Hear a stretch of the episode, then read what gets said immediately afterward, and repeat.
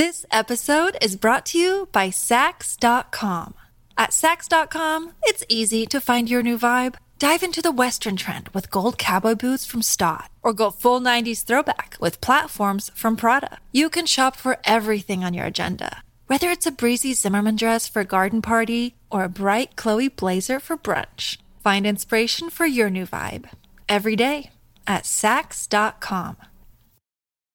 When you need mealtime inspiration, it's worth shopping Kroger, where you'll find over 30,000 mouth-watering choices that excite your inner foodie. And no matter what tasty choice you make, you'll enjoy our everyday low prices, plus extra ways to save, like digital coupons worth over $600 each week. You can also save up to $1 off per gallon at the pump with fuel points. More savings and more inspiring flavors make shopping Kroger worth it every time. Kroger, fresh for everyone. Fuel restrictions apply.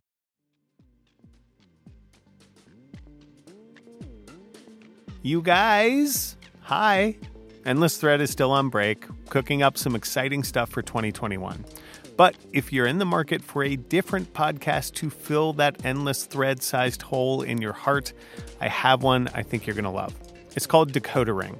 And in each episode, host Willa Paskin takes a cultural question, object, or habit, examines its history, and tries to figure out what it means and why it matters.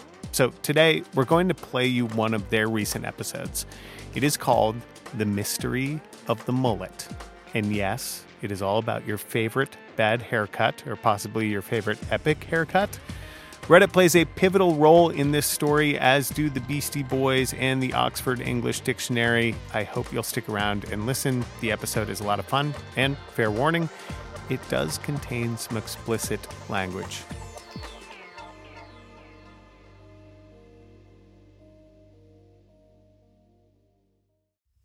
Lauren Wright is a DJ, and for the last 3 years, she's had a very particular haircut. You know the one. Business in the front, party in the back. I am the proud owner and wearer of a mullet.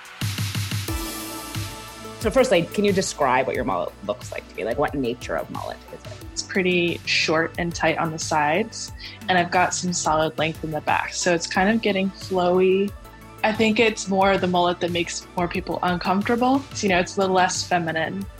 It's definitely curly and luscious, and I don't know, I'm pretty proud of it. Lauren first encountered mullets when she was a kid, back in the 90s. So I grew up in Texas, and I remember, I think the first mullet I ever saw in person was in elementary school. My PE teacher, who was a woman, she was the head coach. She had this like long, epic, curly mullet, and she had a really thick country accent, and she was always chewing gum, gold hoops, just like strong gay woman, which I didn't really know at the time. At least twice a week, she'd say, "Everybody line up," and we'd get on the line, and she would throw on Billy Ray Cyrus, "Achy Breaky Heart," and we would... She'd teach us different line dances.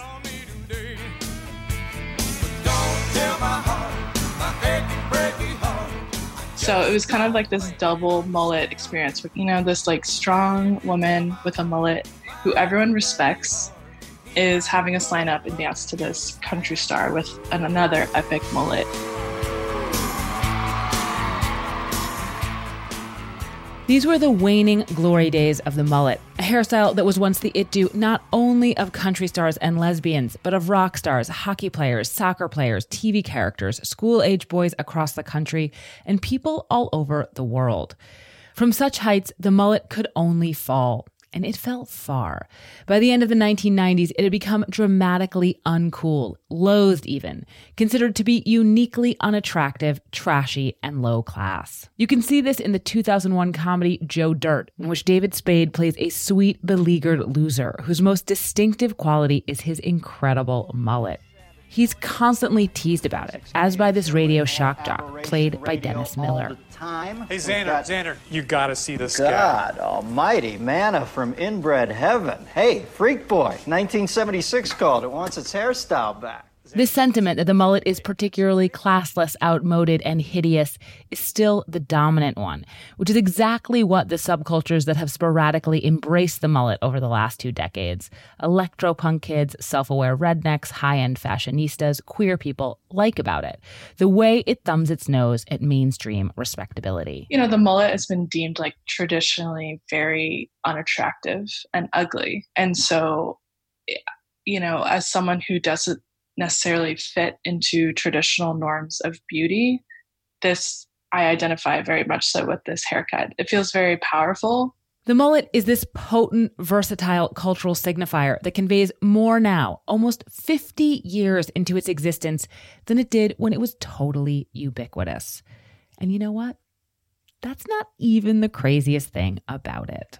Were you calling them mullets? Do you remember? No, I don't think that I was. I feel like I was too young to kind of remember like the big 80s mullet style. What if I told you that the word mullet didn't exist until 1994? It would be surprising for sure, because I would think maybe in the 70s, like leading into the 80s, but are you just saying that we didn't have a word for it? It just was existing out here with no label?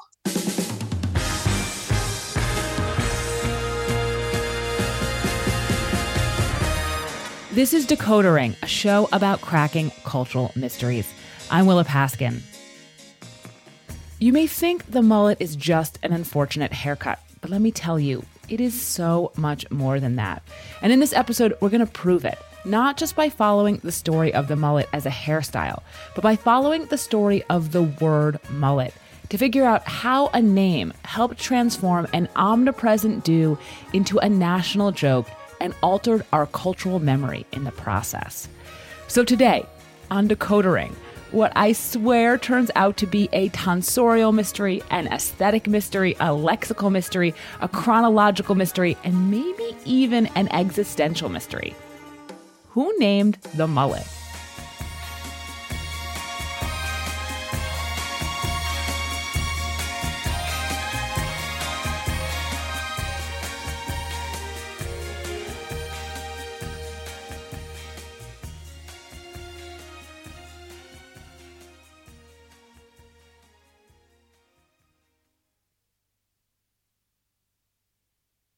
I want to start at the beginning, not of the mullet, but of my interest in the mullet, which was sparked by an email from a listener with the subject line, The Mystery of the Mullet. My name is Oscar Sigvardsson. I'm a software developer and I live in Stockholm.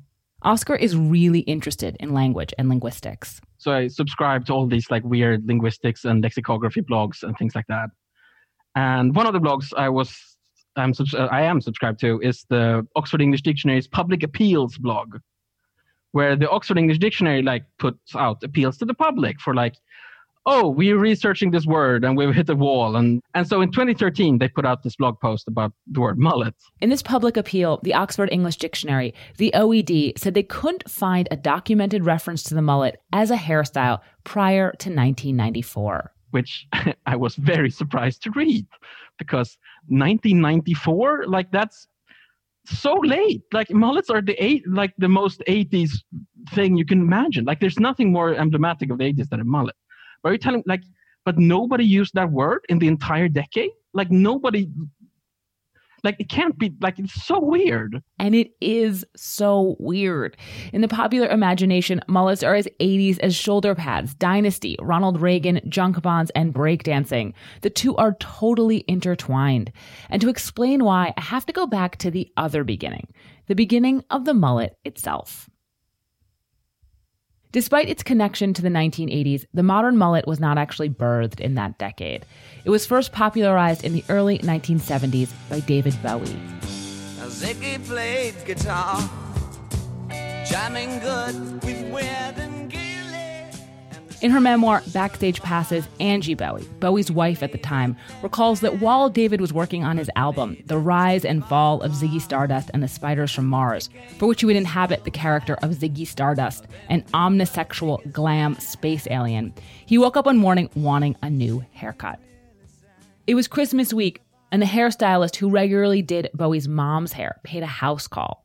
This stylist, Susie Ronson, née Fussy, told the story of what happened next as a storyteller at the Moth. David and Angie were sitting by a large bay window, and they were discussing the merits of cutting his hair short. He had this long, blonde, wavy hair at the time. They asked me my opinion. I said, well, no one else has got short hair. Nobody. You'd look really different.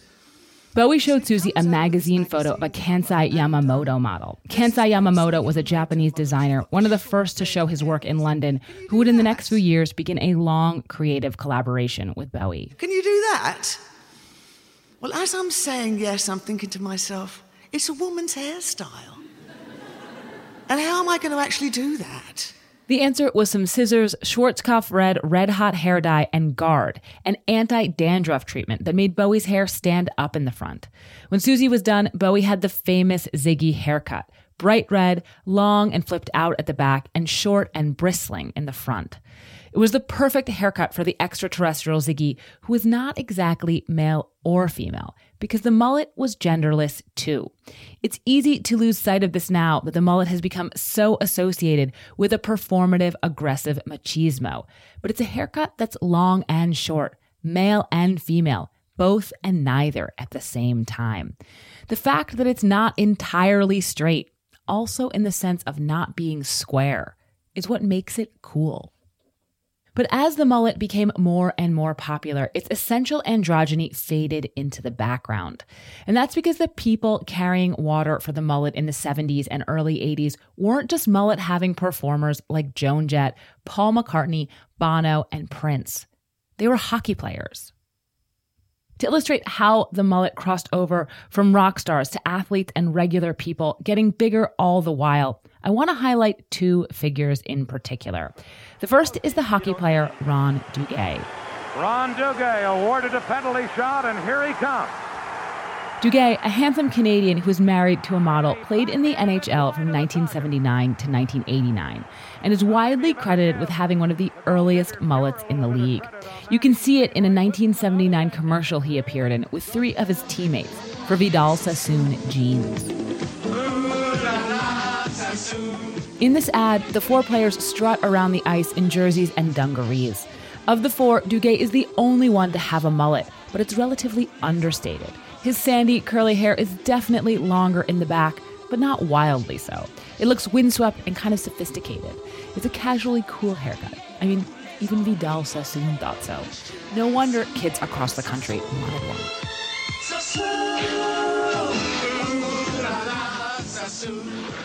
As the hairstyle caught on with the public, so did ad hoc names for it. We didn't call it mullets, we called it hockey hair.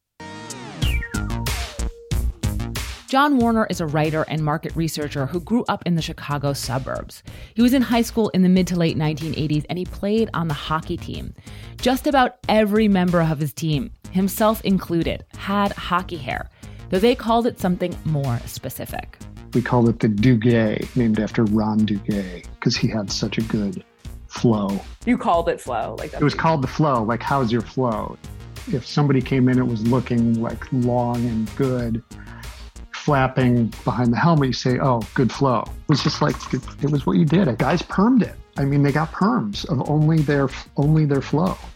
Guys like walking into the locker room for practice after the perm and you could smell it. You didn't make fun of them. It was like, oh, that's cool. He permed it. As you can tell from the perms, as the 80s wore on, the mullet was getting increasingly elaborate. By the end of the decade, it was huge as a trend, but also just physically huge. Please see Jaromir Jagr. I came here in 1990 when I had the longest hair in NHL, but don't forget, people, in 1990, there was a style. That's Jagr, the legendary Czech who would play in the NHL for 28 seasons, talking to ESPN in 2016. When he first came into the league as an apple-cheeked 18-year-old, he had an Eastern European statement mullet, this mop of dark chestnut hair that cascaded down his back in a curly bouffant. It's like the mullet a prince in a Disney movie would have, if they had mullets. Well-conditioned, luxurious, somehow sparkly. And Jagr's hairstyle, which he kept for his first 9 seasons in the league, wasn't the only one of its kind, though it may be best in class. I came to the US, first CD I bought, it was Motley Crue and Def Leppard and Bon Jovi, so they all had a long hair, so I want to be a rock star like them. It wasn't just the hair metal bands rocking audacious mullets. This is the time of Andre Agassi, Lionel Richie, Michael Bolton. And one thing I want to underscore is that these attention-grabbing mullets didn't just end with the 1980s. So many of the canonical mullets, Jagr's, Billy Ray Cyrus's, Jean-Claude Van Damme's, are not 80s mullets at all. They're 1990s mullets.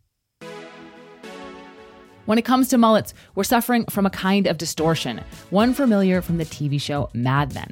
That series begins in the early 1960s, which looks so much more like the 1950s than what we think of as the 60s. The aesthetics we assign to decades often start mid-decade and then run into the next one. But we tend to erase this decade straddling in favor of a simpler shorthand.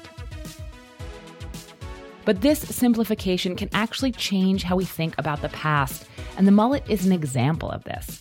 The enormous mullet belongs as much to the early 90s, to Lauren Wright's line dancing gym class, as the late 80s, even though we don't remember it that way. This brings us back to Oscar Sigvardsson, the Swede who had been floored to hear the term mullet might not exist until 1994, which is especially late if you are under the mistaken impression that mullets more or less died out in 1989. Confronted with a claim that seemed so chronologically off, Oscar did what a curious, language-obsessed person might do. He tried to find out for himself. This episode is brought to you by Saks.com. At Saks.com, it's easy to find your new vibe. Dive into the Western trend with gold cowboy boots from Staud, or go full 90s throwback with platforms from Prada. You can shop for everything on your agenda, whether it's a breezy Zimmermann dress for a garden party or a bright Chloe blazer for brunch. Find inspiration for your new vibe every day at Saks.com. Hey, it's Kaylee Cuoco for Priceline. Ready to go to your happy place for a happy price? Well, why didn't you say so? Just download the Priceline app right now and save up to 60% on hotels. So whether it's Cousin Kevin's Kazoo Concert in Kansas City, go Kevin, or Becky's Bachelorette Bash in Bermuda, you never have to miss a trip ever again. So download the Priceline app today. Your savings are waiting. Go to your happy place for a happy price. Go to your happy price, Priceline. A gruesome scandal at the nation's most prestigious university shines a light on a macabre and lucrative world of buying and selling human remains. Human body parts taken by a manager at the Harvard Medical School morgue and then sold to customers online. So my first skull is right there on the top shelf. That's my first and my favorite. I'm reporter Ali Jarmanning, and this story raises some tough questions. How should we treat the dead? And who gets to decide? There should be some middle ground where we treat deceased tissues differently than we treat old refrigerators. This is Postmortem, The Stolen Bodies of Harvard, a new season of WBUR's Last Scene. Listen and follow Last Scene wherever you get your podcasts.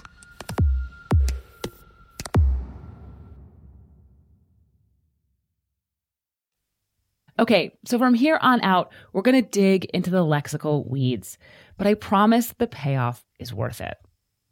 So the Oxford English Dictionary had asked the public for help in finding any reference to the mullet as a hairstyle from before 1994, and Oscar set out to find one. Once or twice in the past, I've been able to, find something earlier than the Oxford English Dictionary says it was printed or something. So I started doing that, right? I started just putting in mullet in Google Books and just saying, okay, between 1980 and 1989, find me all usages of the word.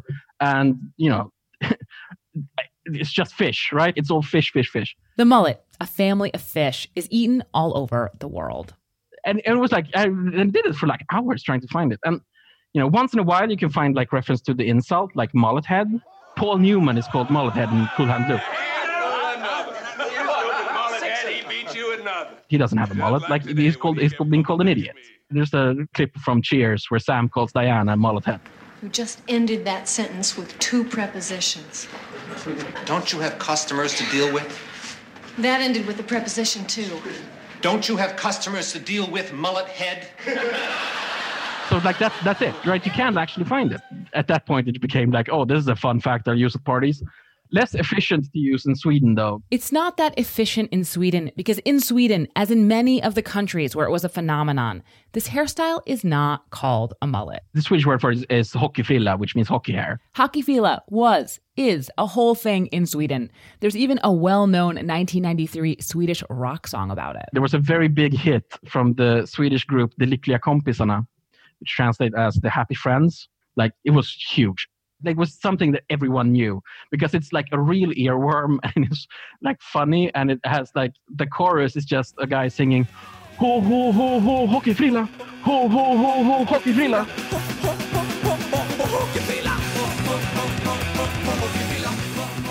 Anyway, even though it wasn't always a smash with other Swedes, Oscar often shared this mullet factoid. And then in 2015, for no particular reason, he decided to share it on Reddit. Oscar posted his information about mullet to the Today I Learned subreddit, a kind of gathering place for fun tidbits. So I've never had anything on Reddit blow up, but that thing blew up. Like, it was on the front page of Reddit for like almost an entire day. Like, it was the most fun 24 hours I've ever had on the internet. Just because like everyone like, whoa, and then trying to solve this problem with you. Like that. Yeah, exactly. That was my favorite part, right? Because the comments, many comments were like, this is total horseshit. Like I was in the 80s. You use mullet all the time. This is exactly what some of the comments on his post sound like. Bullshit. I grew up in Queens, New York City, and used the term mullet since way before 1994, one reads. Another goes, I call bullshit. When Achy Breaky Heart came out in 1992, I and everyone I knew in North Dakota was referring to his haircut as a mullet. There was lots of those. But anyway, lots of people started like doing the research, and it was so much fun. Even with all these people digging around, though, no one could turn up an earlier reference. But then Oscar's post got cross-posted to an Australian subreddit, where it was framed as like, get a load of this nonsense. And one of the people reading that post, he found something. A user named Topsmate, like, posted a comment, yeah, that Today I Learned is full of shit and a perfect example of groupthink. It took me under an hour of browsing through my Street Machine collection to find this reference to a mullet as a hairstyle from 1991. And and he posted this image of a magazine that he found in his garage. The image that Topsmate posted is of two pages from an Australian hot rod magazine called Street Machine. They're from a piece about a teenager named Craig Parker, who built his own muscle car. The story includes a picture of him sitting on the ground, his back against the grill of a red sports car, in which he has an unmistakable mullet. And then there's an arrow added by Topsmate pointing to this picture and another arrow pointing to a line in the text of the piece that reads, 3 years ago, Craig Parker was a mullet-haired teenager who wanted to build a car that could rival the best. It seemed to be a piece calling a mullet in 1991. I remember reading that and like my jaw dropped. Like, that was the coolest thing I've ever seen. Oscar immediately replied to Topsmate's comment and said, this is amazing. You should submit this to the OED. This is great work. Part of me was like dismissed that my cool Today I Learned had been disproven by this Australia guy. But the bigger part was so happy that I could like make the, like I had like a small part in making the contribution to the history of this term. Now, if you're saying to yourself, 1991, that's still so late. That's not even the 1980s. Is this really that big a contribution to the history of the term? Please keep this in mind about slang. Often it's used in spoken language years before it ends up in the documentary record. So in 1991 usage, maybe that does mean the mullet goes back to the late 1980s. And also, this was such a big deal to Oscar because he was just way down the rabbit hole. I had totally internalized this fact, right? Like, I had done the research and I had like lived with this for 2 years and I had like just spent hours defending this thesis in the comments. And then this guy comes and like, no, yeah, I just went out to my garage and found the Holy Grail, which is essentially what I think of as any pre-1994 references to mullets. Oscar wasn't the only one who would feel this way about the Street Machine article. The Oxford English Dictionary was about to jump back into the picture. So the OED had been on the mullet case way before Oscar. The OED the Oxford English Dictionary, it covers the whole 1,000-year history of English. Catherine Connor-Martin is the head of product for Oxford Languages, the dictionary division of Oxford University Press, which publishes the OED, and where she began working in 2003 as an editor working on the dictionary. And for every word in the OED, we give the first known documentary evidence for its use, not just for the word overall, but for every single meaning that the word has. In 2001, the dictionary added the word mullet, or specifically mullet noun 9. It's mullet noun 9 because there are 8 earlier words called mullet in English, each of which has a different etymological origin. But the people at the OED weren't totally satisfied with the etymological portion of the mullet noun 9 entry, because like everybody else, 1994 sounded late to them. There seemed to be a disconnect between the lexical history of mullet and the cultural and social history of the mullet. And furthermore, we had anecdotal evidence from people who were sure that they had heard or used that term in the 1980s. And as an editor, I myself felt like, well, obviously we knew this term in the 1980s. So in 2013, we decided to launch what we call an appeal to the public for further information on this word. The OED has been launching these appeals since it was founded, and now they do that on the internet, hoping that people like Oscar will find something they couldn't. For a few years, though, no one found anything. And then they got a lead. Then in 2015, the plot thickened because someone posted a TIL thing I learned thread on Reddit. The OED people don't know Oscar, but Catherine is talking about Oscar. Someone on staff had come across his post, which had been updated with a link to the Street Machine article. That was really exciting, and when we found out about it, we were thrilled. But the OED's policy, because these first dates are so important to us, we really have to verify them. And we typically we want to verify them in print in a library, which is the gold standard. So the OED reached out to a number of Australian libraries, and the librarian at the National Library of Australia found a copy of Street Machine from January 1992, which would have come out in late 1991. Catherine read me the email the librarian sent to her. They said, "I've checked our copy of Street Machine from January-February 1992. On page 31, there is some wording that is very similar to the quote you provided, but it doesn't mention the word mullet." Nothing if not persistent, the OED asked several other Australian librarians to track down this article. None of them could find a version of it with the word mullet, but they also couldn't find a January 1992 issue of Street Machine. They could only find a January-February 1992 double issue, which instead of making the whole thing shadier, actually introduced some doubt. Research librarians are the greatest people. And so one of them took it upon themselves to contact the editors of Street Machine magazine themselves. And they also didn't know of a January 1992 issue, but they couldn't say for certain that there might not have been some kind of special early version with limited circulation for a special event that might have had a slightly different text. Street Machine ended up posting about all of this on their Facebook page, and none of their readers could find this mention of the mullet or this January 1992 issue either. All of this sounds pretty sketchy, and that's why it didn't go into the OED. It was not definitive documentary proof. But for all that Catherine was suspicious of it, it still niggled at her. She couldn't completely dismiss it, and that's because she knows too much about how language works. Australian English has a history of kind of punching above its weight when it comes to colloquial English. So, for example, the word selfie originated in Australian English and then infiltrated the rest of the world. It's entirely plausible that this word originated in Australian slang in the late 1980s and early 1990s, like all of these Australians say it did, and that it was only popularized by the Beastie Boys rather than coined by them. Like, that wouldn't be surprising at all. So yeah, the first documented usage of mullet noun 9 from 1994. It doesn't come from some random Usenet page. It comes from the Beastie Boys.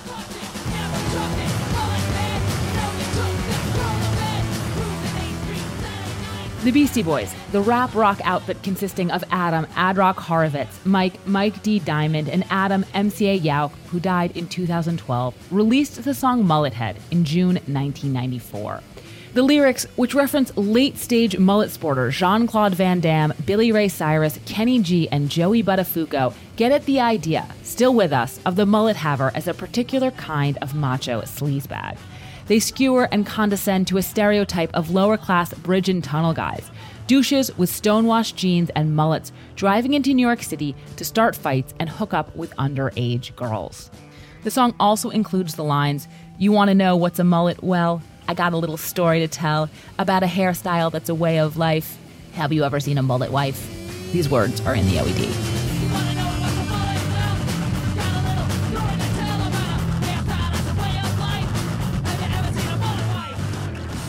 The second documented reference to the mullet, included in the OED2, also comes from the Beastie Boys. It arrived in 1995 in their storied, short-lived magazine Grand Royal, which was a big enough deal at the time to be featured on MTV News with Kurt Loder. The trio has now come out with its own magazine, and it turns out to be one of the funniest reads around.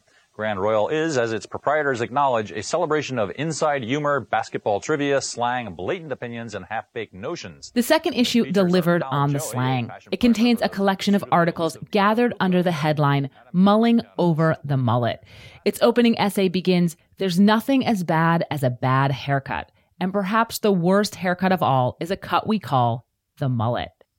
It goes on to include a series of mini-essays about the haircut's origins and cultural significance, focusing largely on the cheesy white guy mullet, though it has one section called The Political Correctness of the Mullet, which notes its popularity among blacks, Hispanics, indigenous people, and women.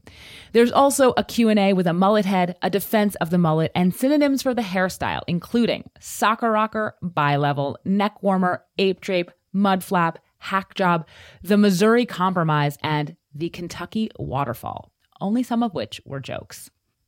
Warren Fahey is a novelist, but in the 90s he was freelance writing and running a movie database in San Diego. He'd gone to high school with Grand Royal's editor, who got in touch about the project, or as Warren tells it, about the mission. Everyone from porn stars to Superman were sporting it suddenly, and masterstroke was to tag it with a word that would, forever hopefully abolish it from the human race. The editor asked Warren to write an ancient history of the mullet, a kind of anthropological satire.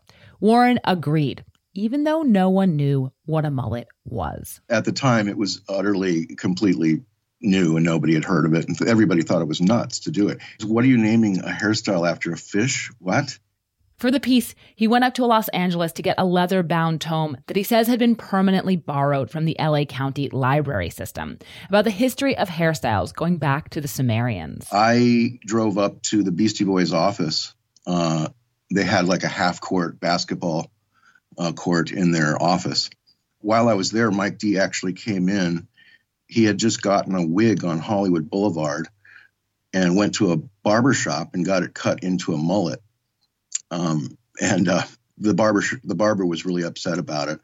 But he then drove around Hollywood Boulevard in a convertible, and they did a photo shoot for the magazine with him wearing it. These photos would appear in a piece called I Was a 20-something Mullet Head for a Day by Mike Diamond, a chronological account of Mike D and the director Spike Jonze's day in mullet wigs.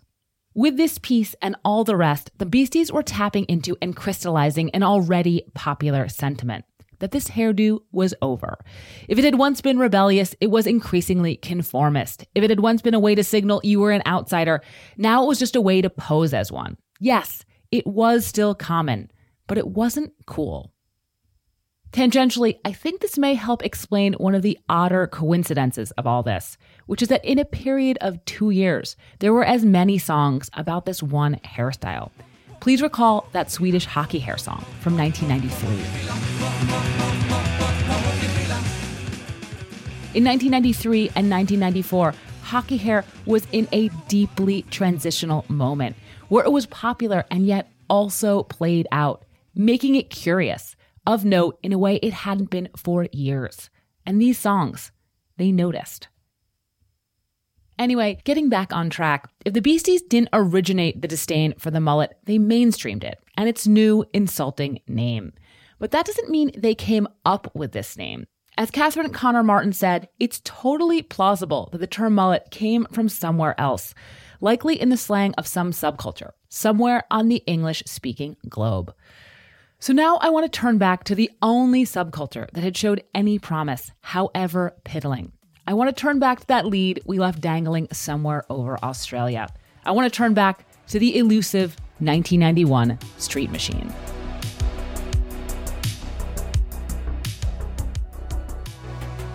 As far as we could tell, the only stone the OED had left unturned was Topsmate himself, the Reddit user who had originally posted the Street Machine pages. So we decided to reach out to him. We didn't expect him to respond, but we figured it was worth a try. While we were waiting for him to get back to us, Benjamin Frisch, the producer of Decoder Ring, started digging around. First, he tried to find other places online Topsmate hung out, but his only lead were the images that Topsmate had posted on Reddit. Those images were all collected on the popular image hosting site called Imgur, or Imgur, depending on how you want to pronounce it, which allows you to click through everything someone has uploaded. Ben started clicking through Topsmate's other Imgur posts, looking for something that might give him another username or an email address. And then he noticed that one post had been uploaded 3 years after the original Reddit post. According to Imgur, it has only been viewed about 300 times. And as far as we can tell, it has never been linked anywhere. Not on Reddit, not on Twitter.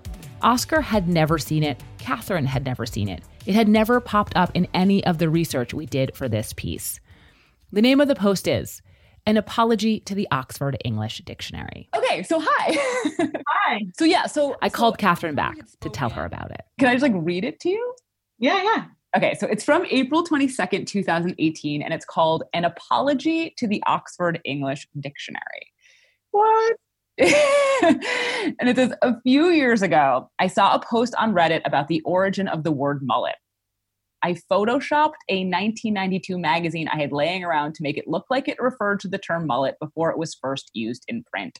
I changed the cover to make it more difficult to trace as an issue in the archives and add more credence to my edits. I also edited the publication copyright date to 1991, so it may have appeared as a special early edition. What? It says, why would I do this? I was a founding member of an online community called Annoy Club, which looks for arguments on the internet and then creates fake proofs as evidence that the person who is correct in the thread is actually wrong. We pick arguments that we have no personal stake in and involve no people we know. And for points, we create images, photos, websites, and interviews with false information supporting the incorrect side. Why am I admitting to this? I recently came across an entry in the OED's own blog, and there was a lot of work by OED staff behind the scenes trying to hunt down the special issue of the magazine I photoshopped. Also dragged into it were Stream Machine magazine staff and staff in multiple libraries in Australia. I think they should know I'm sorry for what I have done. I respect the OED, and I should not have published the edits that I did. Well, I have very mixed emotions to hearing this. I mean, first of all, there's validation that this always felt sort of hinky and the likelihood of it being real seemed vanishingly small. And I have to respect the game here because those things that he mentions, changing the copyright, so it would be hard, those were exactly the right things to do to keep that tiny shred of possibility alive that this was real, and it worked. But then also, it's kind of sad when a mystery ends. Catherine also pointed out another thing, that the whole thing is pretty dark. There's an additional paragraph in the apology in which Topsmate says he's become disillusioned with Annoy Club because it's, quote, full of people whose only purpose in life is trolling vaccination supporters and U.S. political discussions. He goes on to say he almost died in the 80s from an infection for which there is now a vaccine, and he thinks that the political work is just empowering those who would prefer a confused populace. I want no part of the community anymore. Between 2015, when he posted the photoshopped image, and 2018, when he apologized, Topsmate, like so many people, seems to have been confronted with what it means to live in a post-truth world, one he was actively contributing to, only to find out he didn't like it that much. Still, he only saw fit to apologize in a hard-to-find image gallery that the people he was apologizing to might never have found. Is it really an apology if you don't deliver it? Still, Catherine's happy to have the whole thing resolved. So we posted this appeal. We wondered about this question, does the word mullet go back as far as our brains think it does, or only as far as the documented evidence shows? And I guess from our perspective, that's still not answered, but we're always open for new data. At this point, I'm just like, you are open to new data, but like, I just feel like you guys got it. We never say never in this business. There are always new things that come up, but yes, I don't think this is active anymore. I want to gently suggest that there was something going on to keep it active for so long, something besides lexicographical plausibility. Call it a bit of mullet confirmation bias. Because it feels so much like the term ought to have existed before 1994, the OED put out this appeal. And then when evidence of it existing before 1994 popped up, it was taken seriously, really seriously. And then ultimately, perhaps more seriously than it deserved. Like multiple librarians more seriously than it deserved. And so many people in this tale behaved this way. Reddit readers, librarians, Street Machine editors and readers. Definitely me. We all kept digging because we couldn't quite believe that what we thought we knew was true wasn't true. One thing I noticed is that many of the people most devoted to the idea that the term mullet existed in the 1980s, Catherine, Oscar, Reddit commenters, me again, weren't even fully sentient in the 1980s. It wasn't personal experience or individual memory that was driving our certainty. It was just a cliched sense of the era, which was all we had to go on. In this regard, the mullet is a fun, low-stakes iteration of something that is often not fun or low-stakes at all. People's warped but strongly held perceptions of the imagined past and the lengths they will go to hold on to them. So we've almost fully excavated the mullet, but there's a little more to this mystery. If the term mullet wasn't coined in Australian car culture, who actually coined it? Did the Beastie Boys pluck it out of thin air, or did they get it from somewhere else? Honestly, seems like they plucked it. It was definitely coined by Mike D of the Beastie Boys. Warren Fahey, the writer who contributed to the Grand Royal mullet package again. Who had noticed that this hairstyle was impinging on civilization to a monstrous degree at that point in time. And he came up with the word mullet and said, this is what we're going to do. We're going to devote an issue to making that word stick. So it was all quite intentional and completely planned by super genius Mike D. Now, obviously, I would have liked to ask Mike D about this. Still would if anyone has an in. Please consider this my public appeal. But he declined to speak with us. But Warren is adamant Mike D coined the term, and the Grand Royal piece itself suggests everyone working on it at the time thought so too. The article says, we're not sure where the term mullet came from, but as usual, Mike D was the first to use it around here. If that implies he might have gotten it from somewhere else, the possibilities listed for where he might have gotten it, maybe he was thinking of a muskrat, for example, don't suggest he was borrowing slang from a buddy. Still, Mike was the Beastie most involved with the magazine. Maybe the staff just hadn't talked mullets with the other members. When I ran the theory that Mike D had coined the term by the Beastie Boys publicist, a man named Steve Martin, who has known them forever and did the real-life interview with a mullet head for the Grand Royal mullet package, he'd never heard that it came specifically from Mike D. Steve said he first heard the term from Adam Yauch, likely in the early planning stages for this piece. He asked him if it had anything to do with a fish, and Adam said, no. Whatever Beastie came up with it, the timeline supports the theory that one of them birthed it outright. I explained this all to Catherine. This is just fully like too much detail, but one of the things that is also interesting is that song, Mullet Head.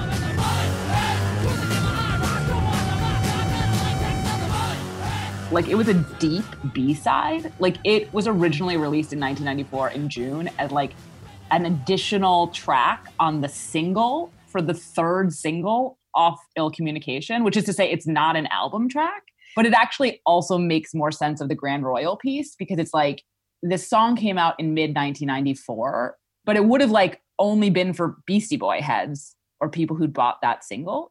That's such an important part of slang too. So like the appeal of slang when it comes out is that it's an indicator of it's an in-group identification. So like the exclusivity is what makes it tantalizing. The other thing that is sort of interesting about just date-wise is that Grand Royal, so the issue that has this article about the mullet, which is so much more detailed than the song, is a year late. So it came out in 1995, but it's like famously a year late. Oh, like the publication process was way longer than it was supposed to be. Yes. And so that actually means it probably had been originally conceived in time to come out with the album, which came out in mid-1994. Oh. But then, oh my God, you're tying this up to make it so like seeming like very straightforward. Well done. You solved the mullet mystery. Well, you had already solved it. That's the joke. It was already solved. Yes, it wasn't a mystery at all. We just thought it was. It was a made-up mystery. It wasn't a mystery ever. Please bear with me while I suggest there is a real mystery left that's answer also has to do with the Beastie Boys. And it's, why do we think the mullet is so hideous? Because we do. I want to go back to something that Lauren Wright, the woman with the mullet who I spoke with at the top of the show, said. You know, the mullet has been deemed like traditionally very unattractive and ugly. But for decades, as we have seen, the mullet was not thought to be unattractive and ugly at all. What happened? I think part of the answer is the term itself. When the Beasties were clowning on it, the mullet was reaching the end of its natural life cycle. So everywhere, so mass, that hip urbanites like the Beasties were sneering at it. But that's not unique. This fate awaits most trends. Most styles seem unstylish as they're falling out of style. But that's not when most of them get their names. We don't call bell-bottoms pizza pants. But this is exactly what happened to the mullet. Is it crazy to think that matters? If the Beastie Boys hadn't named the mullet, doesn't it seem entirely possible that we wouldn't remember it so clearly? Some random hairdo with no agreed upon name. And if the name changed that we see it, and when we see it, couldn't it also have changed how we see it? Maybe one of the ways this term retrofitted the past is to make us primarily associate this hairstyle with the objects of the Beasties' ire, cheesy white guys still rocking it in 1994, and not think of it as what it had been for years, a surprisingly pan-gender, pan-racial, global haircut that had a really good run, but whose time was just up. The mullet, the term, blotted out the mullet, the hairstyle, which despite everything meant and continues to mean many different things to different groups of people. What I'm saying is, maybe the solution to this last mystery, why is the mullet so ugly, is that it isn't really at all. For the people that really get it and appreciate it, it's a powerful thing to have.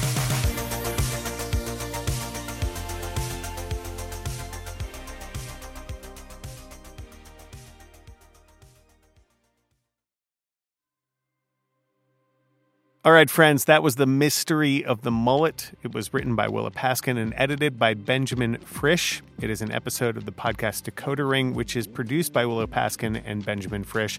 If you like what you heard, subscribe to Decoder Ring wherever you get your podcasts. Endless Thread will be back next year with a new season. For now, I wish you all happy holidays, a happy new year as we finally say goodbye to this godforsaken year. Pass the eggnog. See you in 2021.